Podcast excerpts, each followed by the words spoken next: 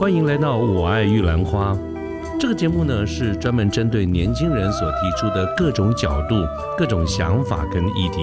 那么欢迎您跟我们一起。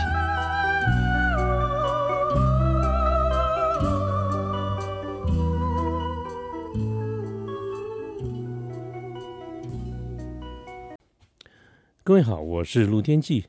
现在是民国112年的8月13号星期天的上午。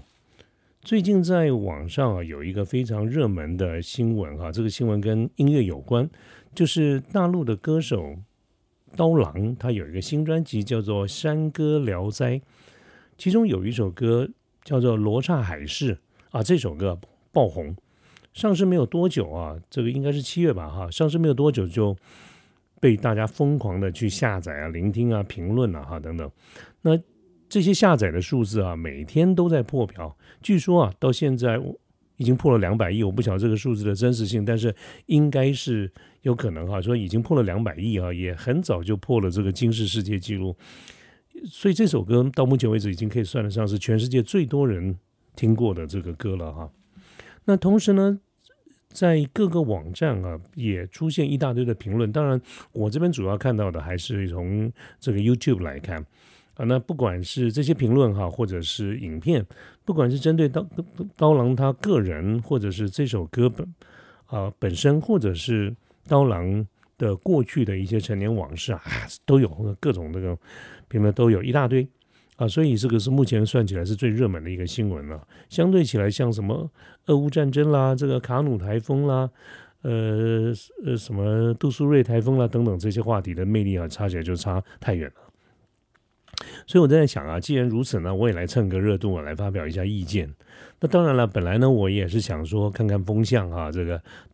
再多看一点 YouTube 上面的这个评论，我再来发表一下。最主要是想看看人家在说什么嘛。这个后来就发现了没完没了了，这个一大堆。我想大家都应该知道，你一旦是在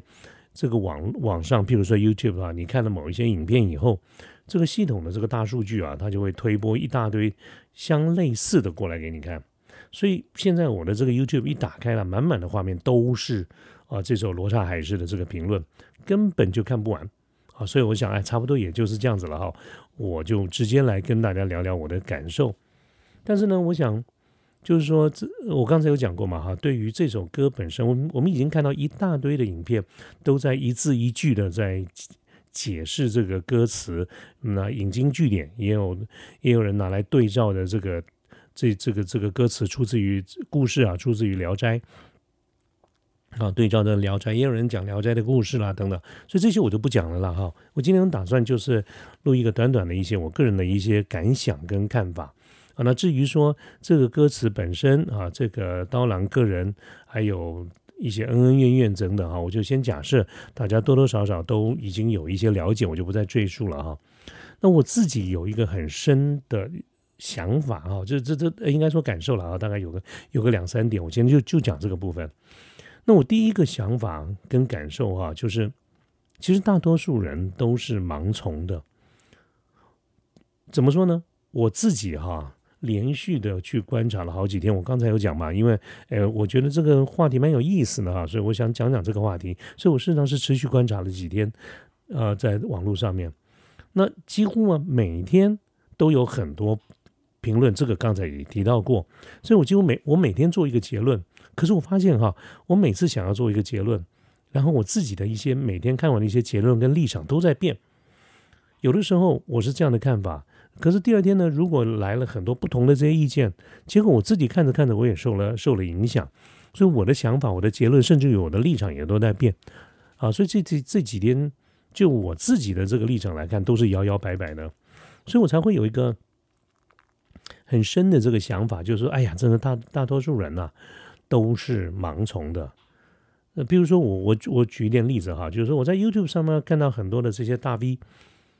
不管是在本来就是做娱乐事业的这种 YouTuber，在谈这个事情，甚至于来说一些评论时事、评论政治的一些 YouTuber，他们也都来谈这个事情，而且呢，大家谈到这个事的时候，都是从十几年前的那个往事开始谈起，就是刀郎在那个时候崛起的时候，受到了一些当时的乐坛的大佬的排斥啊。最有名的就是这个中国好声音的那几位评审嘛，那英啊、高晓松啊、汪峰啊、杨坤啊等等，他们各自都有一些看起来、听起来也算蛮尖锐的一些批评啊。那后来呢，刀郎可能就大概就是因为受到这些排挤，都退出了乐团。所以这一次哈，他复出的推出了这个专辑，尤其是这个《罗刹海市》这首歌，引起了非常多的这个关注跟争议哈。那我至少就发现了几件事情，因为我连续这样子观察下来嘛哈。刚刚开始注意到说，哇，原来有这么多人看这个事情，这么多人开始来评论这个事情的时候，一开始我看到的是在网络上几乎都是一面倒的说这个是刀郎的这个复仇之作啊，因为十几年前受到了这些大佬的排挤啊，所以这次刀郎复出了啊。那么不管是这一首曲子或者是这一张专辑，都是他的一个复仇之作。所以网络上大部分的一些声量都是同情刀郎的，而且对这些大佬啊都纷纷加以指责。譬如说我刚开始会注意到这则新闻，就是居然有人去看了一下说那英的这个那边他的留言啊，给那英的留言就超过800万则啊，而且大部分都是指责他的啊。所以这是我一开始啊的这个认知。那后来呢？有奇怪，这个风向又会再变。那又有很多的这个评论家，很多的大 V 在评论的时候就说：“不会啦，刀郎其实格局是很大的啊，刀郎是一个什么样的人，所以他的格局、他的气度不会那么小。所以这首曲子或者这张专辑哈，应该不是针对了过去排挤他的那几个知名的大佬啊，而且。”其实是应该是对目前啊在中国的这个娱乐圈整个的一团的这种歪风啊所提出的一个整体的这个批判啊，所以这个是后来的一个声音。然后呢，这样的一个声音也一样铺天盖地以后，没多久我又看到有不同的风向了，就是当一面倒的舆论在同情刀郎的时候，也有一些同样的是所谓的大佬级的，我们呢他仍然坚持的一些看法，觉得刀郎的这个音乐是上不了大雅之堂的啊，比如说慕容雪村啊等等这些，这个都是非常有名的人啊，所以有另外一种声音。那再来呢，也出现了一些声音会帮这些大佬洗白，比如说在网络上有一些声音啊，就认为刀郎这个那英啊，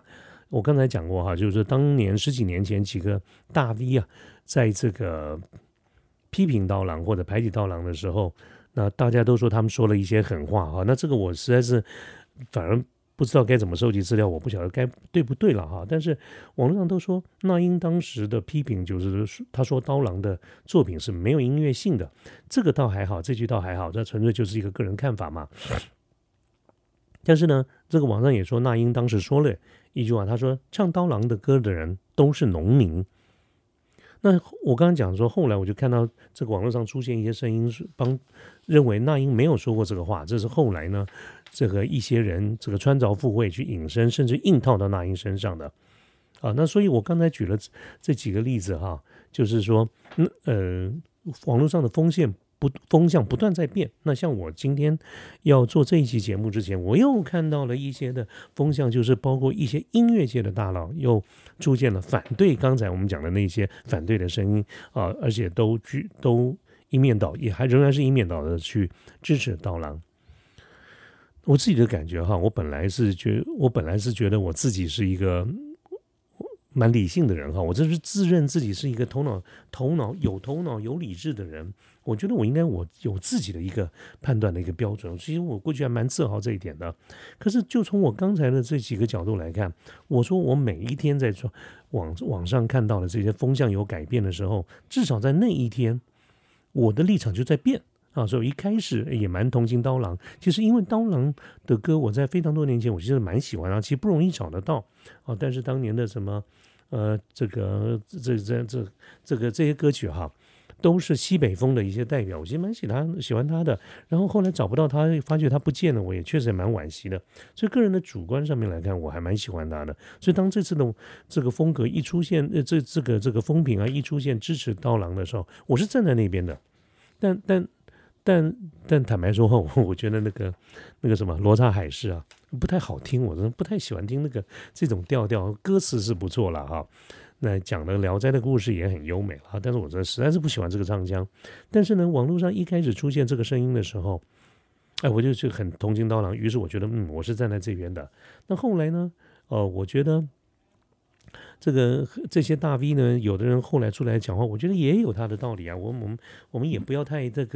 过于好像一面倒啊。反正我自己的立场也就摇来摇摆，所以我刚才讲了哈，就是说我自己也感受到了。大部分的人呢，其实都是一种跟随者，都是 follower， 其实很容易受到影响来改变立场。我刚才讲了，我自己就是一样哈，这种摇摆摆的哈，所以我就难怪哈，我就会想到说，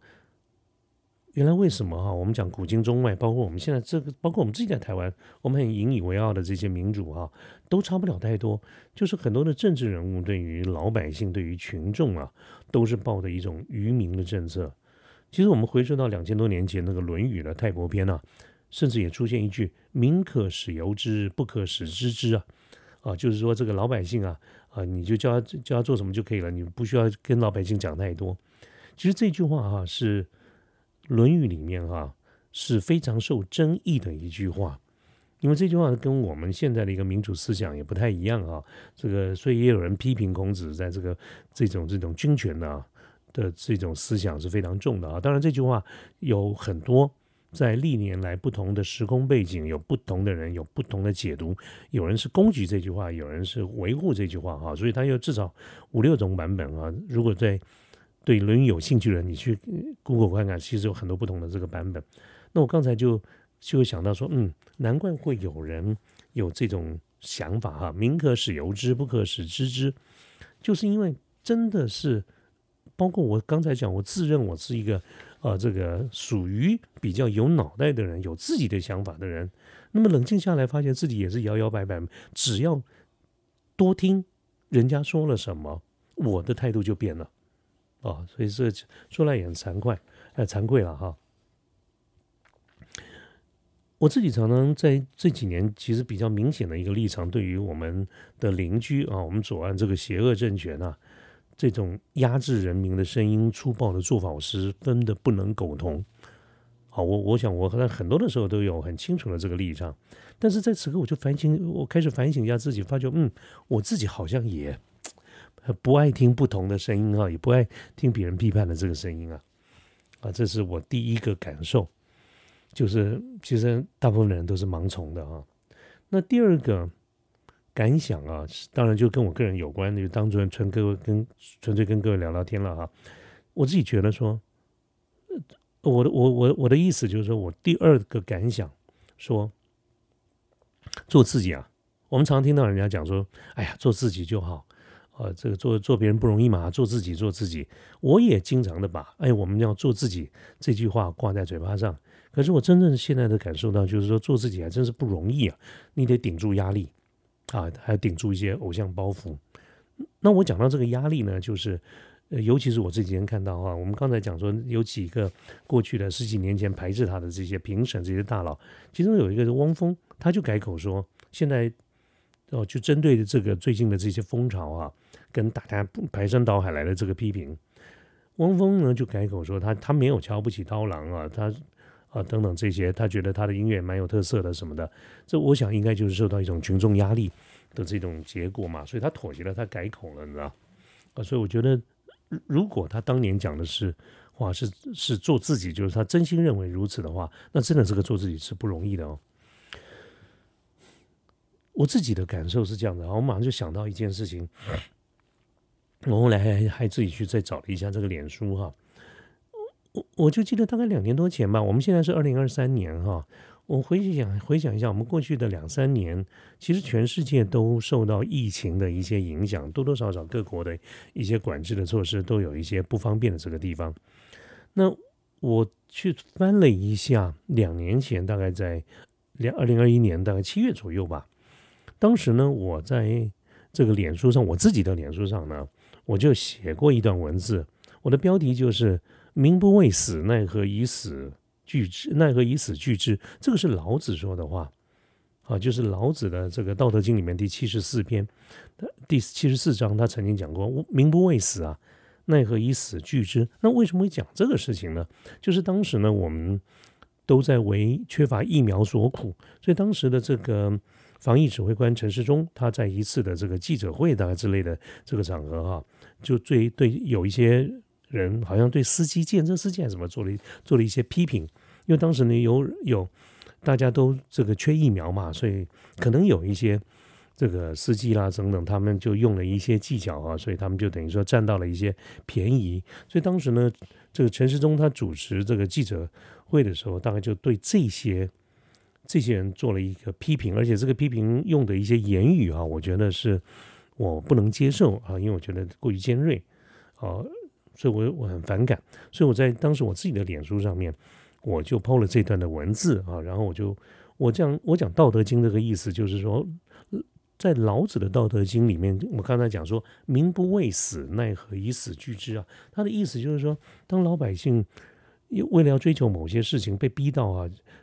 不怕死，就我们常讲的官逼民反嘛，或者是啊这个逼到绝境了，那么在这种情况下，统治者如果还用那种我要剥夺你的生命的方式来。这个恐吓人民啊，就不用用了嘛，啊，所以这个为政者呢，应该用比较合适的方式来治理天下，而不是用罚。这是我当时的一个想法。那应该也就是说，这个陈时中在他的这个记者会里面，大概有讲到啊，这种行为要开罚啦，什么什么的，大概是这样的一个想法。好，但我现在呢举这个例子，只是因为我想到，倒没有意思，再去翻过去的旧账，说我们重新来讨论这些情况，倒不是哈。但是我是。借这个机会来回忆一下，当时呢，在我的脸书上，我 po 了这段文，这段我自己的看法跟我自己的主张之后呢，也确实引起一些争议。那我的脸书上也蛮多朋友哈，那么这些朋友有很快就有很多的留言，有赞成的，也有反对的。那大家这个来来回回哈，这个你来我往，那算起来这种。争论或者是辩论其实还有点激烈，甚至呢也有人说对认为了哈，他说我是大概那个意思就是说我是民间的意见领袖啊，我自己要谨言慎行啊，就我想基本上就是不认同或者有不同看法。那么当时呢我妥协了，那我妥协退让了以后呢，就是我就改口了哈，我就对这些大家。不管是赞不赞成的意见，我就开始和稀泥啊，我就说了一些不着边际的话哈。当然就是希望不要去得罪各方的这种所谓的政治语言啊，像搓汤圆一样。这就是当时我现在就回想一下，当时我确实是这样的处理的。那么，我想我会这么做的原因，以我从现在去回想当时，应该是没有错，就是说我自己呢有一些偶像包袱。可能也的确是认识的人多，大家也都对我蛮客气的，蛮推崇的哈，所以我当然就会有一些偶像包袱，所以在潜意识里面呢，我就希望大家都要喜欢我。好，各位知道，你越是在乎别人对自己的看法，越希望别人喜欢自己，越希望得到别人的认同，我们其实就越不容易做自己。所以这件事情我到现在都耿耿于怀。我的耿耿于怀不是在于说当时有一些这个言论是不赞同我的意见啊，我倒不是这一点，我没有那么没风度哈，而是我耿耿于怀的是我自己的一个态度啊。到我因为我刚刚说我妥协了嘛，我对这点耿耿于怀，原因是呢，即便是我当时讲了说我们一般人呢党同伐异啊，党同啊就是。你会跟自己相同意见人结党，你会对于不同意见人口诛笔伐，这个其实是人的一个天性，有立场是很正常的。所以很多人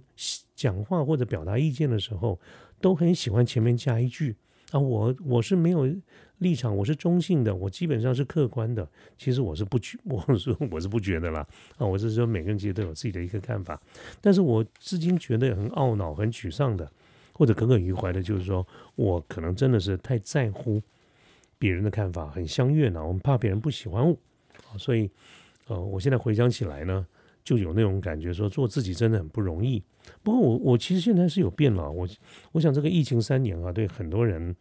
的生活都有一些影响。最明显的一件事情就是大家的这个社交活动都普遍降了很多，那我也是一样。那久而久之呢，就变成往来的朋友啦，什么都变得很少了。以前我不太习惯，可是这几年下来的，也就是这样子了，我们的日子也就是这样子过了哈。所以我现在呢，就比较，尤其是年纪大了一点啊，比较拽一点啊，就是比较不在乎别人的看法了。所以我现在是就有一种感觉，我自己的场子，我如果讲说就是脸书了哈，我自己的场子，我爱怎么表达我的想法，那是我的自由。大家可以有不同的意见啊，你也可以表达。可是呢，我很尊重、珍惜，但是我也不会再去说那些和稀泥，或者是这个模棱两可，希望大家这个都各自退让一步了这种说法，我觉得不会啊。所以坦白说了，我现在的朋友比以前少，而且少了很多，但是我的快乐程度其实没有锐减啊，因为我比较我行我素一点啊，我比较真正的去体会做自己的不容易，跟我努力的开始来去学的说，我要做自己啊，这是我第二个想法，就是说看到这些当年反对的人，你看这些大 V 像有些，比如说那英啦等等，他们都不说话，那有的汪峰呢，有时候被迫舆论的压力就赶快改口啊，所以其实做自己还真是不容易。那当年你的想法还是真的吗？如果是真的话，为什么你现在改了？还是你想法改变了啊？那还有第三点啊，我还有第三个想法，就是说，其实啊，是非对错、善恶、美丑，其实都很难界定的。我刚才有提到啊，这个舆论每天的风向都在变。我一开始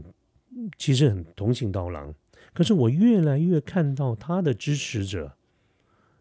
的论战啊，开始出现很多不理性的那种，类似像战狼或者小粉红的这种行为。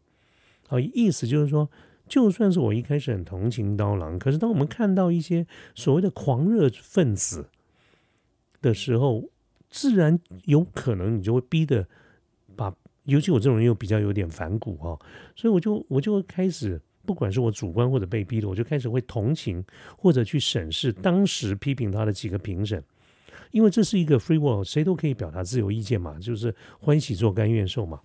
所以这些当时反对他的人、打压他的人，不管是基于什么理由，也不管是基于认不认同，我们都可以看到一些群众的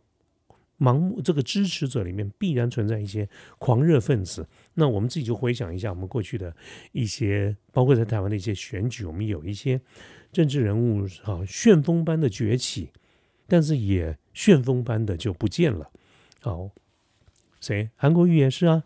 很多的这些政治人物也都是啊，你说他本身变了多少呢？没有，我觉得有很多人对这些政治人物的看法、立场啦等等，有的时候其实是受到他的支持群众的一些影响啊，